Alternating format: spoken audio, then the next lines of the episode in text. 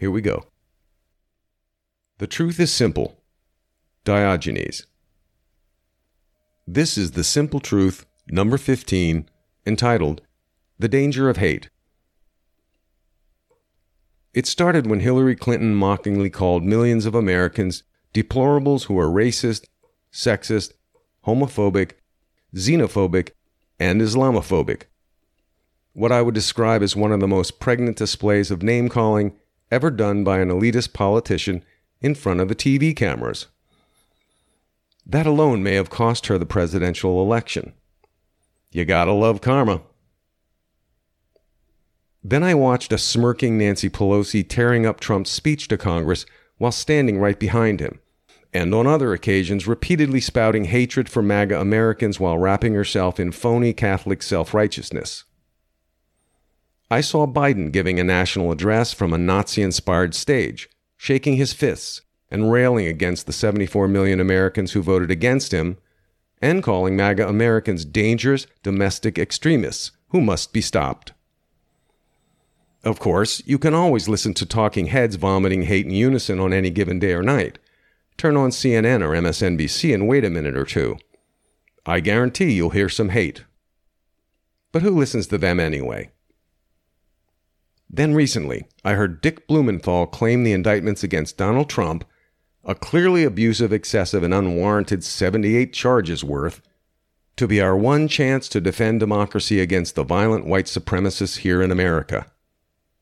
That would be senior Senator Richard Blumenthal, a nearly 80 year old white man, 40 year long politician, personally worth over $100 million, who stood in front of the camera calmly spewing hate rhetoric in front of the nation.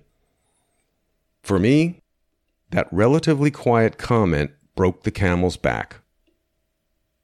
These examples are demagoguery at its Hitlerian worst demonizing an opponent or an opposing group, and trying to frighten us against them, to make us hate them, to call them dangerous, is a clear invitation to hate and violence. These are not rough and tumble gang members trapped in a cycle of violence for survival. These are elites, wealthy people who see the American people as the enemy, as deplorables who are mere fodder for their wars ideological zealots who think that maintaining and expanding their power warrants trampling anyone who stands in their way. The worst kind of entitlement. Madmen who delude themselves into thinking that destroying the Constitution and the natural rights it protects will save democracy. How absurd.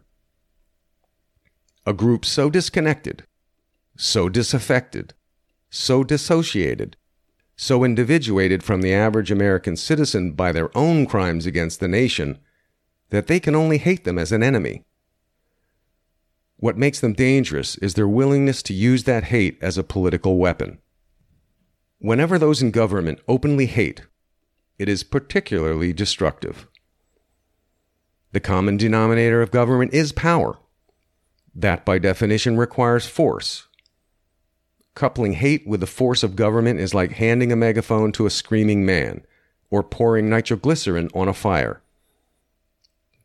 Pushing hate toward anyone is dangerous and should always be frowned upon, but spewing hate toward its own citizens should be considered a heinous violation of trust.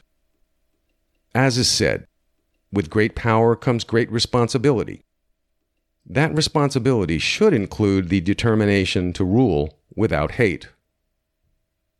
The SPLC, Southern Poverty Law Center, has built a list of what it calls hate groups and individuals.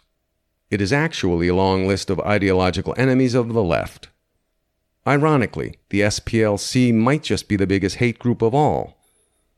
Agencies of the federal government like the FBI, DOJ, and Homeland Security have used this group and its list for guidance as to who they should target. In essence, who they should hate.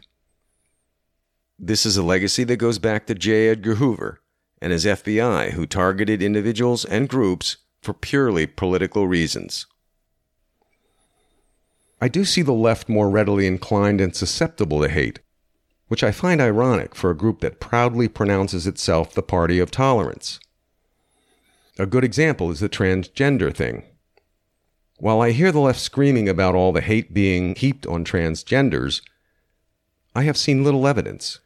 What I have seen is hateful rhetoric and violence from transgenders and their leftist apologists. Their hate may simply be a negative side effect of running primarily on emotion. But make no mistake, the left hold no patent on the practice. The right does it as well. Maybe even better. Some of the greatest haters of all time have been on the right. Hate doesn't have a party. It is just hate. Hate is quite contagious. That is also one of hate's most dangerous aspects.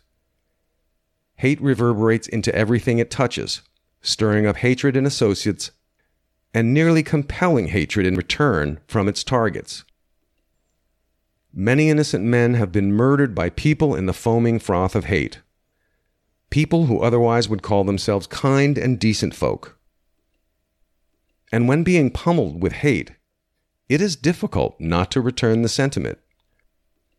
Perhaps the most powerful theme in all of Christianity is the ideal of resisting the urge to meet hatred with more hatred. I confess, brother, it ain't easy. A common preamble to hate is to demonize. Claim a man is a devil, and he deserves hate, right? In World War II, the US media called our Japanese enemy yellow devils. Easy to hate. Another path is to dehumanize. Less than human has been the propaganda motto of every war. Nazi propaganda depicted Jews as rats and cockroaches worthy of extermination. And that's what the Nazis tried to do. The next tactic is to cast someone as evil and dangerous. Not only does it inspire hate, but more importantly, justifies overriding sensibilities and doing whatever it takes to stop the other. Censorship, deplatforming, debanking, shouting down free speech, and even direct violence are all wrapped in hate. Hate is what gives name calling its apparent power. Words used between brothers in arms that only strengthen their bond, when said with hate, can start a war. You can certainly oppose someone or some group. You can even consider their actions or policies to be evil and dangerous. But when hate enters the equation, especially hate for hate's sake, then rational thought is driven out decisions get made, and actions taken that have catastrophic consequences. Many millions have died because of hate. Let's face it, hate kills. Many individuals momentarily consumed by hate have said and done things they later regretted. Haven't we all had that moment of asking ourselves, why did I do that? Before you accuse me of name calling and hating, know this I do not hate those I speak of who have taken our country down such a dark path. They too have been misled. I pity them and their shriveled souls. One day they will realize that the way back for them may be long and hard. I merely point out that they are the hate mongers. Do not be deceived or enticed to fall into their ways. Like the legendary Hatfields and McCoys, Hate is a generational legacy that only feeds itself. Hate is easy. It is a downhill toboggan ride into darkness that requires little thought or real effort. While fostering hate certainly appears to have some expediency in the short term, it is a slippery slope. Yes, nothing riles the near dead mob into action like rabble rousing hate. But when have you seen a mob build anything good? or build anything at all for that matter. Mobs only tear things down, like statues and cultures. The wins to be had from stoking hate are short lived, hollow, and always destructive. And even if you think winning is everything, hate can never defeat hate. There is one last thing I should mention for those inclined to hate. Hate has no friends. When the apparent enemies have been silenced or destroyed, hate seeks a new target. And that just might be you. Hate. What is it good for? Absolutely nothing. That's all for now. Thanks so much for listening. Stay connected to The Truth Window by subscribing to my podcast at The Truth Window, one word, dot substack. You'll get notified when the next episode is available. If you stick to the truth, no lies can stick to you. So long for now.